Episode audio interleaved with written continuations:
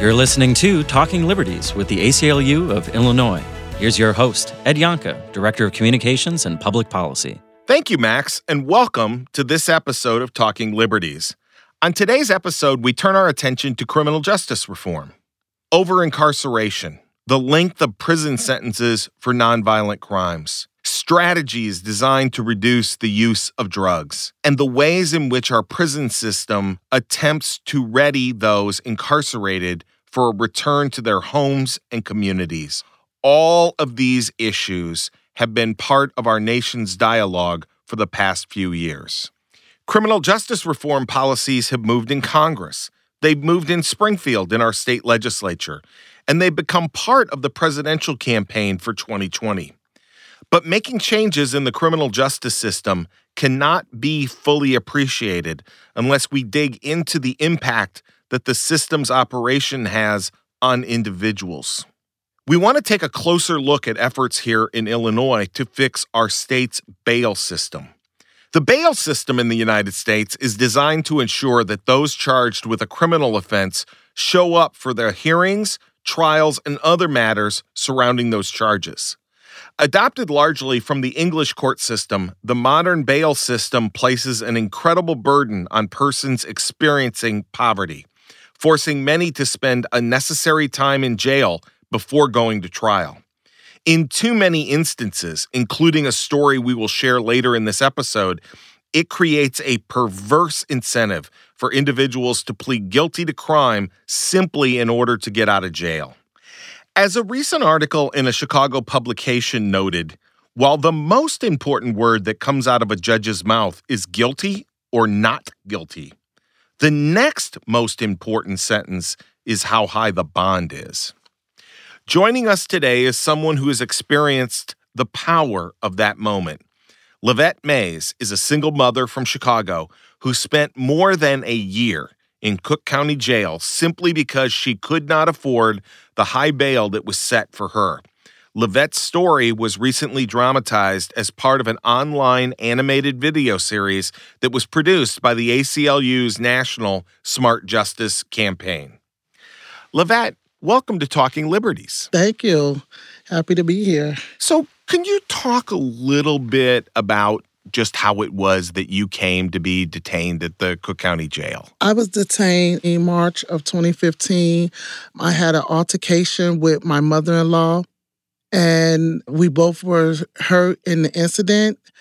And I ended up in jail from the altercation. I Never see. had been to jail a day in my life, not knowing how the county process worked.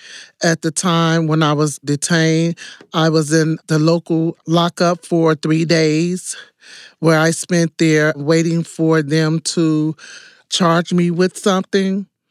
Once um, I was charged, they took me to Cook County Jail, which was on 26 in California, where I was there to see a judge.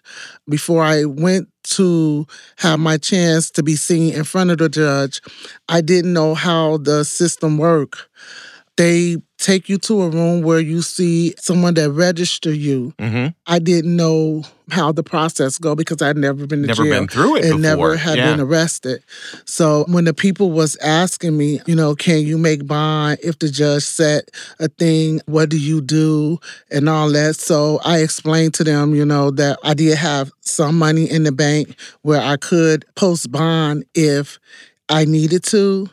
When they asked me that, they asked me, you know, like a few questions. What do you do? Um, I told them I own my own company. I had a transportation company at the time. So I was like, you know, I work with the Lutherans at my daughter's school where I do a lot of transportation work as a single mom. So they was like, oh, okay, well, it shouldn't be no problem. And the judge assessed the bill. They asked me about how much money could I come up with if I was gonna set a bond. I was like, okay, I can come up with at least fifteen thousand dollars at that time. You know, that was like what I had in the bank. Mm-hmm. So when I went in front of the judge, it was so brief. And when they said um, my bond was assessed at two hundred and fifty thousand dollars, Wait, I, I want to stop there. Your bond in this arrest was set at a at a quarter of a million dollars. yes. What was that like at that moment for you? Hmm. I really didn't understand because it was really like it wasn't really a whole minute. It wasn't even 60 seconds. Yeah. Um I just you know knew it was like 250,000 and they said uh with electronic monitoring. So I figured that it was an iBond. I honestly didn't know what it really was. And didn't really understand and what was really didn't understand it until my attorney that my family had hired came back. When the judge said that, I was like, wow, that's a lot. Maybe they're talking about half of 25,000. I mean, need mm-hmm. 2,500 to walk or something. But I didn't know it was $25,000 to walk. And I was like, no, you have to go back out there. That's not right. 250,000. How am I going to come up with 25,000? So when I was talking, my attorney was like, Did you tell them you could come up with a bond? I said, Yes, because they asked me. But me not knowing during the process that they assess your bond over of what you said you could come up with, I didn't know. You didn't know that. I didn't know that. So what happened to your you, you have two children. I have two children. So what happened to your children during the time you were detained? At the time when I was detained, my children were staying with my sister. After that, they started staying with their father. Mm-hmm. And that 14 months, like, ripped my children, like, shredded them because they wasn't ever used to me not being at home, not being around. And they didn't understand it. I had to explain this to a four year old at the time. He was four or five. My daughter at that time was 13. She was in eighth grade and he was in kindergarten. So, him not knowing exactly how to explain this to some kids that your mother is not you know, gonna be at home and I couldn't make that bond, it was like devastating. Yeah. The 14 months that I spent being incarcerated, I only got to see them once In 14 months. in 14 months. no Christmas, no no birthdays. Christmas, no birthdays, no holidays, none of that. I wasn't able to see them. The last thing I got was um, my kids was going to be taken away from me. Right. I panicked because in jail, it's not like you could pick up the phone and call your attorney and say, This, that, this is what's happening. Can you please get me some help? So I you, couldn't do you that. You went from having your own business and being at home with your two children. This must have felt like your entire life was falling apart. I couldn't believe that this was really actually happening to women with children and I couldn't believe this is really happening in United States of America. I Right. really couldn't believe that the deplorable conditions that we were in, how your rights are absolutely taken away. You see things on TV and it make it seem like this is how it goes, but behind the scene you don't know that this is not how it goes. The court system is not set up like we see it. The trial is not set up. You able to just see your kids. A lot of this is just not TV is for television. it's really called television Right. because in the court of law, none of this ex ha- happens like a CSI or something put together. I, not. always thought that Law and Order was the best representation of, of the Mm, court system. Not at all. and yet, the entire time, you could have paid a bond, I could have but just not the one they set. not the one they said. I didn't know that the process that it takes for a bond reduction hmm in the state, you have to go to at least four court hearings to just get assigned a judge.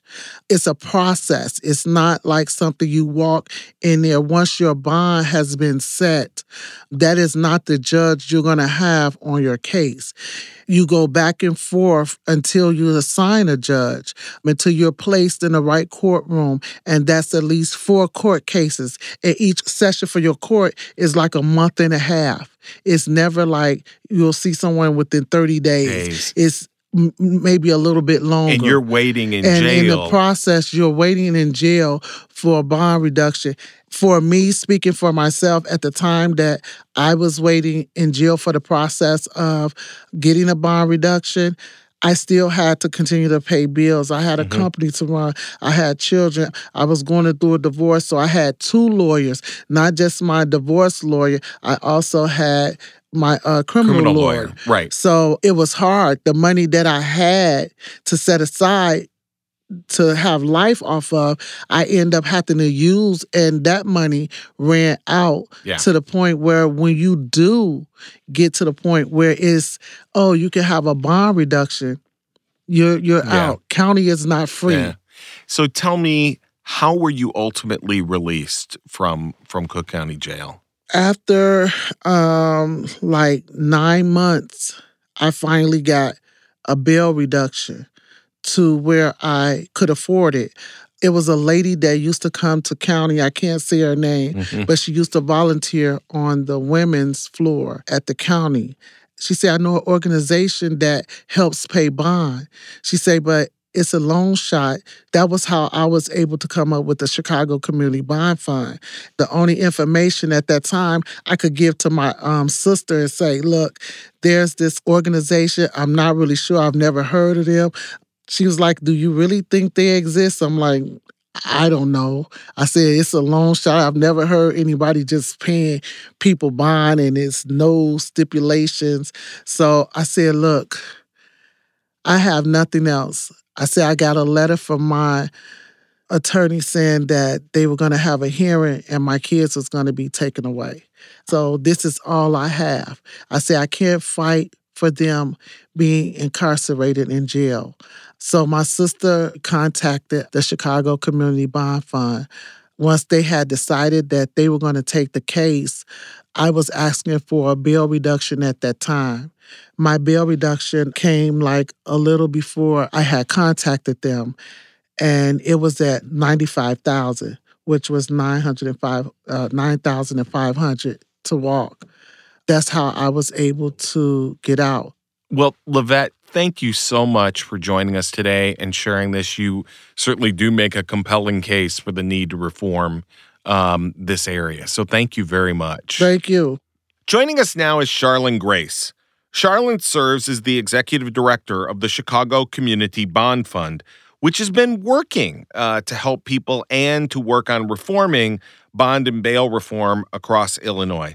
Sharlyn, welcome to Talking Liberties. Thank you. Thanks so much for having me. So let's do a little term definition at the, at the beginning here. We hear the terms bail and bond. What do those mean? Sure. So in Illinois, they're generally used interchangeably. Um, in other states, they may actually have distinct meanings, but here we sort of use bail and bond to mean the same thing. And it's basically the process for how we treat people between the time when someone is arrested and when their case ends, whether that's because it's thrown out or there's a conviction or um, they're found not guilty at trial or any other kind of resolution. And in general, the thing that most people think of when we talk about bail or bond is money. So, Right. money bail, a requirement that someone pay a certain amount of money. And if they can't pay that money, then they're incarcerated in a jail. But there are all kinds of conditions. That's just the most common one. So, broadly speaking, how does that system work? Like a judge imposes a bail or a bond requirement and maybe other requirements on someone. Is that the way it generally works? So, really, what practitioners and advocates for reform are always trying to emphasize is that bail is really the process of release. Okay. And so sometimes we talk about who's bailable. And under the US Constitution, the Illinois Constitution, Illinois law, um, the vast majority of people are going to be released pretrial. So they're going to be bailable. And that's what is required by our system. That's what we all want. That's what the presumption of innocence is supposed to mean. It means that there's supposed to be a very high bar before someone's freedom is taken away when they haven't been convicted of anything. And that fits into uh, money bail, and that money bail is a release decision. hmm Um, it is a decision of a judge that someone can be free and can be released to the community pending trial, but for a certain amount of money. And what goes into that decision for a judge? Like, what are the elements that they're either supposed to consider, what ends up being considered? You know, as you look across the system, like, what's that look like? Yeah. Uh, the two most common things that judges are focused on is someone coming back to court um, and not being rearrested in the interim. And of course, uh, bond decisions might relate to the specific charge or the underlying facts, whatever's relayed by a prosecutor, whatever mitigating information a defense attorney is able to offer.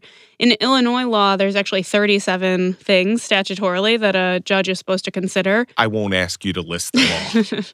um, and it's important for us, too, to understand that the things that we might be most worried about uh, someone coming back to court or someone being rearrested on not just anything, but something we might care about, something that might raise safety concerns for someone. Those are both relatively rare incidents. Um, the vast majority of people come back to court.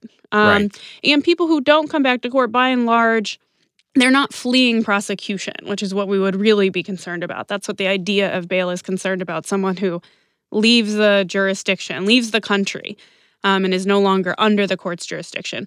Most people who miss court today, unfortunately, they're the communities that are most targeted by criminalization often rarely leave their neighborhoods, right? right. They're not fleeing, um, but they do have barriers to success pre-trial. So they may have chaotic lives that make it hard to remember court dates or inadequate access to transportation or childcare or be making a choice between going to work and going to court. So what we know is that if we want people to come back to court, we should uh, try to meet those needs that that keep people from coming back to court. And none of those needs that you're describing, right? If I have a chaotic life, if I uh, it's difficult for me to keep a schedule or things of that nature, necessarily present any kind of public safety risk. Right, and the reality is that almost no one released pretrial will be rearrested on a new offense that is considered violent. Um, so, of the 30,000 people who've been released pretrial in Cook County since reforms went into effect in the fall of 2017, just about one half of 1% of people have been rearrested on new offenses that are considered violent. So let, let me, I, I need to stop you to go back to that, that stat. So of 30,000 people arrested, less than one half of one percent? Was that it's about half of one percent? It's half point point six of, okay, of sure, one percent. Sure. So about half of one percent are rearrested for some sort of crime, which might affect public safety and those issues. So it's a very small really microscopic number of people. Exactly. But meanwhile, we're scanning all the 30,000 people, right? When it, it looms large in the public imagination, it looms large in the imagination of judges. But the reality is just that most people sh- should be released. They must be released under the system of law that we have. Um, and that when we do release people, they'll succeed. Right. So let me ask a question I, I think that's been on my mind for a bit how is just as a generic question like how is the amount of bail determined? Is it determined by how much i have to pay? We heard LaVette talk about being asked that question up front. How, how is that number actually arrived at? That's a good question.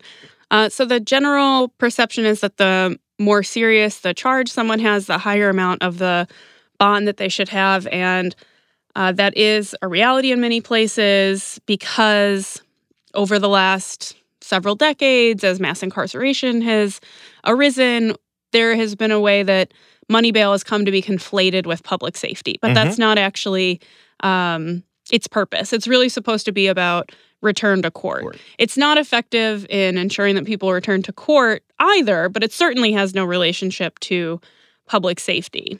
So the the charge in that case should not matter very much. Um, what should matter in Illinois or in Cook County now is how much someone can afford to pay. And you know, LaVette's bond hearing in I think 2015 was when she had that hearing. That was an unusual situation. I think that's because she had a private attorney that the attorney asked her how much she could afford to put up. It right. wasn't a practice, a common okay. practice in Cook County at that okay. point.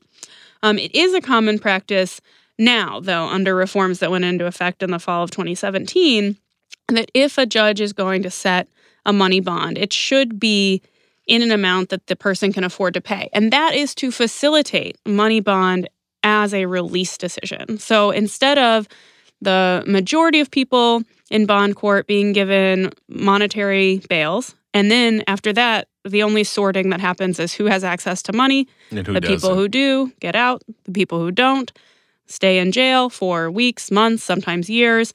And so uh, the reforms that went into effect in 2017 were to cure this deep unfairness um, and the constitutional problems Right, with um, a system that arbitrarily takes away people's liberty while they're presumed innocent um, because they lack a certain amount of money and denies people due process because there wasn't a there was no one saying we're detaining you. It was just uh, de facto jailing after you couldn't pay the certain amount of money. I think another question I, always wonder about is Is my bond likely to be the same if I live in Cook County than if I'm in Rock Island County or in Champaign County or in Iroquois County where I grew up? Is that, does location make a difference? You know, um, we don't have good stats on that, so Okay. I can't give you good data. But the answer is absolutely yes, and we know that in part because we know that uh, bond amounts vary so highly, even across judges within the same county. Um, so, So it could be the luck of the draw just on who's hearing. exactly. So which day you're arrested and which day you're in court, which judge makes that decision, you will have you will see different outcomes. And of course, there's always going to be some variance across judges, but uh, we know that the variance is wider than it should be, both here and in other places where we have data. Um, absolutely, the bond amounts are different in different counties in Illinois, and hopefully at some point in the future we'll be able to get some information in a more systematic way so that we can make those comparisons less anecdotally and more uh, comprehensively. another question that comes to my mind i think uh, and again whether there's there's actual data or it's just anecdotal LaVette's story you know is is really troubling just because of the length of time she ended up in you know detained uh, simply because she couldn't pay that that bond. I, I, it's just you know the thought of being away from one's children and one's life in, in in that way for that length of time is just incredible. Do we know whether in Cook County or across the state of Illinois, do we know how many people are in similar circumstances and detained simply because they cannot afford whatever their bond is? Sure. So we know that uh, every year in Illinois, around 250,000 people are admitted to the state's 92 jails. And the overwhelming majority of them are pretrial, and the majority are there because they can't afford to pay a money bond. And unfortunately, again, because the courts are not subject to FOIA and we don't have another way to access that information, we can't give you the exact number, but we know that that is the majority of people. And that's true across the country. Right, right. Um, one of the other things, when we look at the flaws of our criminal justice system, one of the realities is that those flaws tend to land more heavily on people of color. Is it the same thing in the cash bond system? It is. Um, and part of that is because people enter this part of the criminal justice system through arrest. And we know that racial disparities in policing are probably the most extreme of any part of the criminal uh, justice system.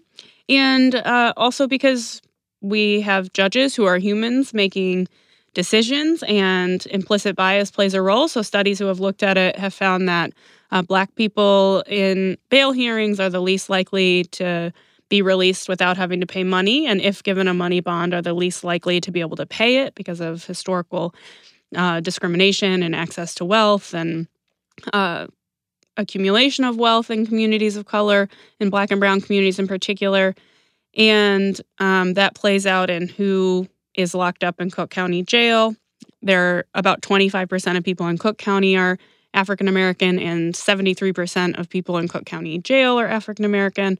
So we absolutely see that. And uh, following reforms, what we also saw was that Black people were the biggest beneficiaries of the reforms. So the number of people released without having to pay money after reforms went into effect increased 117% for Black people who were accused, uh, and only about 50 something percent for white people. So I think what we see is that that's um, the reforms and the efforts to release more people were addressing uh, Some of bias in concerns. decision making. Yeah, Yes. yeah. So if somebody's listening to this and they say to themselves, you know, these are people who are charged with crimes. Maybe they're serious crimes.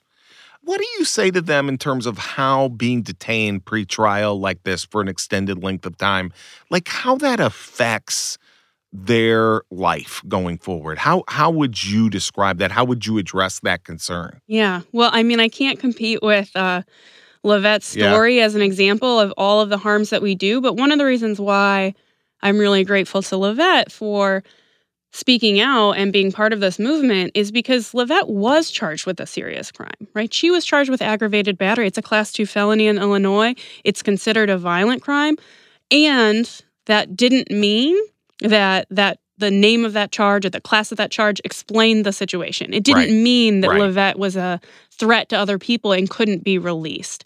And uh, it's really important that we get past just the names of charges or the class of charges and we provide people with individualized hearings because there must be a high standard before we uh, are locked up and our liberty is taken away um, when we haven't been convicted of anything. That's what all the listeners would want. If we were accused of something, that's what I would want, certainly. Um, and I think we also need to recognize what our current system can accomplish and what it can't accomplish. So we know that when comparable people are jailed pre-trial, they are more likely to be rearrested in the future than people who are free. So we are actually creating more crime and more recidivism. Exactly. Um, and that's because of everything that LaVette described. So people who have jobs or have stable housing, they have positive, supportive uh, communities around them. Those things are uh, weakened, if not destroyed, when we jail someone. And so people are going to be in a worse position when they get out of the jail than they were if we hadn't put them in there. Um, and and it's really important we understand people in jail are coming back to the community. Um, so 70% of people in Cook County Jail come straight back to the community. Even if someone goes to prison from jail, almost everyone is coming back. And the question that we must ask ourselves if we want to have effective policy is are people coming back in a better position or are they coming back in a worse position? So the Illinois Supreme Court uh, has a commission that's looking at making some statewide reforms. What what is happening with that? What's what is going on? What do you hope for? Yes. So in December of 2017, the Illinois Supreme Court created this Commission on Pretrial Practices. They were given a two year timeline. So in December of this year, they will be issuing a report with recommendations for reform. And uh, Chicago Community Bond Fund, the ACLU of Illinois, and a number of other organizations work together in the Coalition to End Money Bond. Our coalition supports a proposed Supreme Court rule. We would like to see the commission recommend adoption of this rule. The rule doesn't uh, prevent judges from using money bond, uh, but it does prevent jailing based on unaffordable money bond. So it creates a higher standard for the relationship between how much someone can afford to pay, whether or not they actually pay it, um, and the use of money bond. And the longer term hope is that that would dramatically decrease its use, and people who were detained would have uh, the robust, uh, transparent, and reviewable detention decisions that are required. And the vast majority of people would be released without having to pay money as they should be. And we have a rally on Monday, June 17th at 10:45 a.m. at the Thompson Center. Then at 11:30 we'll be headed over to the Bilandic building for a public hearing on this commission at which representatives of the coalition and the Chicago Community Bond Fund will be testifying. And we're also uh, assembling a statewide network, and Il- the Illinois Network for Pretrial Justice will be having the first statewide gathering of that network on Saturday, July 13th. Uh, listeners, everyone who's interested in this issue is welcome to join us in Springfield. We'll be learning more um, because these are statewide issues. They impact people across the state of Illinois. Um, in fact, in some counties, the racial disparities of who is in jail are even worse than they are in Cook County. Um, and there are very organized communities who want to impact the change that is surely coming to their county as well. When you look at the long term of this issue, are you hopeful for reform? Are you hopeful for change? I am. Um, I am. I think that uh, money bail has been a great eye opener. It's a great entry point for many people to learn about criminalization because it's so transparently unfair. It's just on its face. Everyone immediately understands why access to money shouldn't be able to play the role that it has played in our pretrial justice system. Um, we're also in a dangerous moment in the bail reform movement. Um, we've gained a lot of steam both locally and nationally over the last several years, and we're seeing pushback, right? We're seeing uh, narratives from law enforcement in particular saying that bond reform is bad, that bond reform undermines community safety, when in fact, what we know is that we are decreasing the number of people in Cook County Jail steadily over the last five years, and crime is also decreasing at the same time in Chicago. So we're in a moment of opportunity, but um, it's absolutely important that people keep talking about this and learning more and committing ourselves to the path that we're on. I think that's a great note to end on. Sharlyn, thank you so much for coming in and uh, talking about this issue with us today. Thank you very much. Thank you for listening to this episode of Talking Liberties with the ACLU of Illinois. I'd like to thank our guests for today, LaVette Mayes and Sharlyn Grace, for joining us and sharing their knowledge with us. You can learn more about the work to end cash bond in the state of Illinois, as well as information about the Coalition to End Money Bond at endmoneybond.org. And you can find out more about our work in this area by going to aclu-il.org slash end money bond. Talking Liberties is produced by Max Bever, executive producer Chris Olson. This episode was mixed by Philip Von During. Our executive director is Colleen Connell. Subscribe to this podcast and rate us. Please, we love your feedback. You can visit our website at aclu il.org. And you can contact us directly at Talking Liberties, all one word, at aclu il.org.